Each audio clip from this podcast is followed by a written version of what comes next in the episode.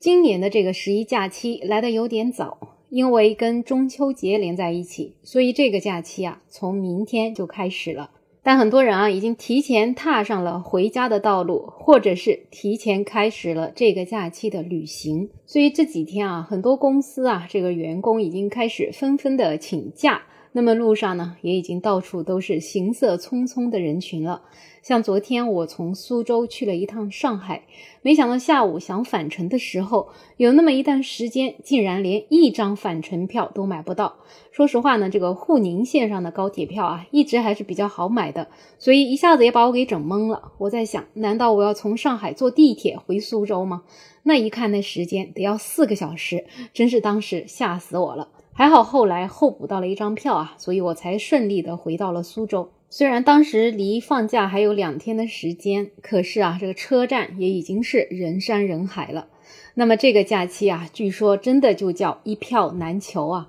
而且酒店呢也是特别特别的难订。根据多个旅游平台的数据显示呢，今年国庆节的这个车票和酒店预订量均是同比增长的。其实远在十天之前啊，根据央视网的消息，中秋国庆假期全国铁路预计会发送旅客 一点九亿人次。那么中秋国庆假期之间呢，铁路日均客流量将接近一千六百万人次，大概是春节春运期间日均客流量的两倍。而根据央视财经报道呢，一二三零六系统访问量在前些日子也已经达到了五百三十二亿次，相当于平均每秒钟就有 六十一点六万多的人在刷票。很多网友呢也是纷纷在网上晒自己的抢票攻略啊。那么一二三零六也一直持续的不断的放消息，告诉大家如何去候补车票。说实话，像这样子火车票这么难买的情况啊，在我记忆里就感觉还得回到当时得去车站排队买纸质票的那种时候。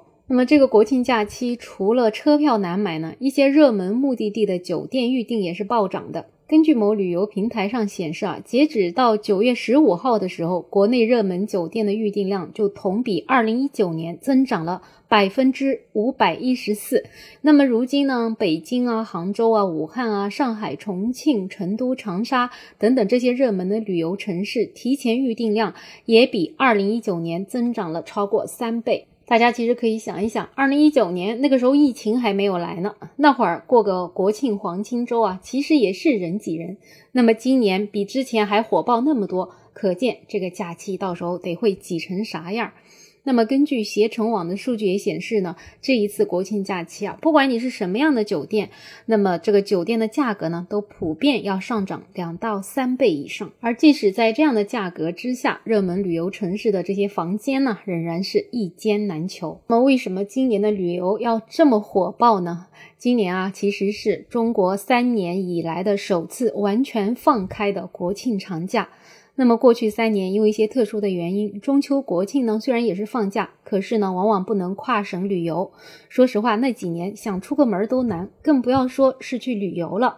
那么比起二零一九年为什么也那么多呢？我想更多的可能是大家有一种报复性出游的心态吧。其实别说这个国庆假期了，其实今年啊，从春节之后，基本上我们国家很多地方的旅游景点啊，就是人挤人。像我们苏州的一些热门景点啊，比如说像园林啊，像这个平江路山塘街啊，在周末的时候永远都是人挤人，人山人海的。那包括炎热的暑假啊，也是从来没有缺少过游客。而前些日子呢，我刚好去了一趟丽江啊，丽江的出租车司机也是说，像今年过了春节以来，丽江几乎就没有过淡季，除了在九月开学之后有了那么短暂的十几二十天的淡季啊，剩下几乎每一天都是非常非常的热门。所以我想大家可能真的是在这个过去的几年里面被憋坏了啊，所以现在放开之后啊，真的是得抓紧一切可能的时间，带着家人，跟着朋友，带着孩子一起出去游玩了。但也有人会奇怪啊，不是说现在经济不太景气吗？特别像房地产这么低迷，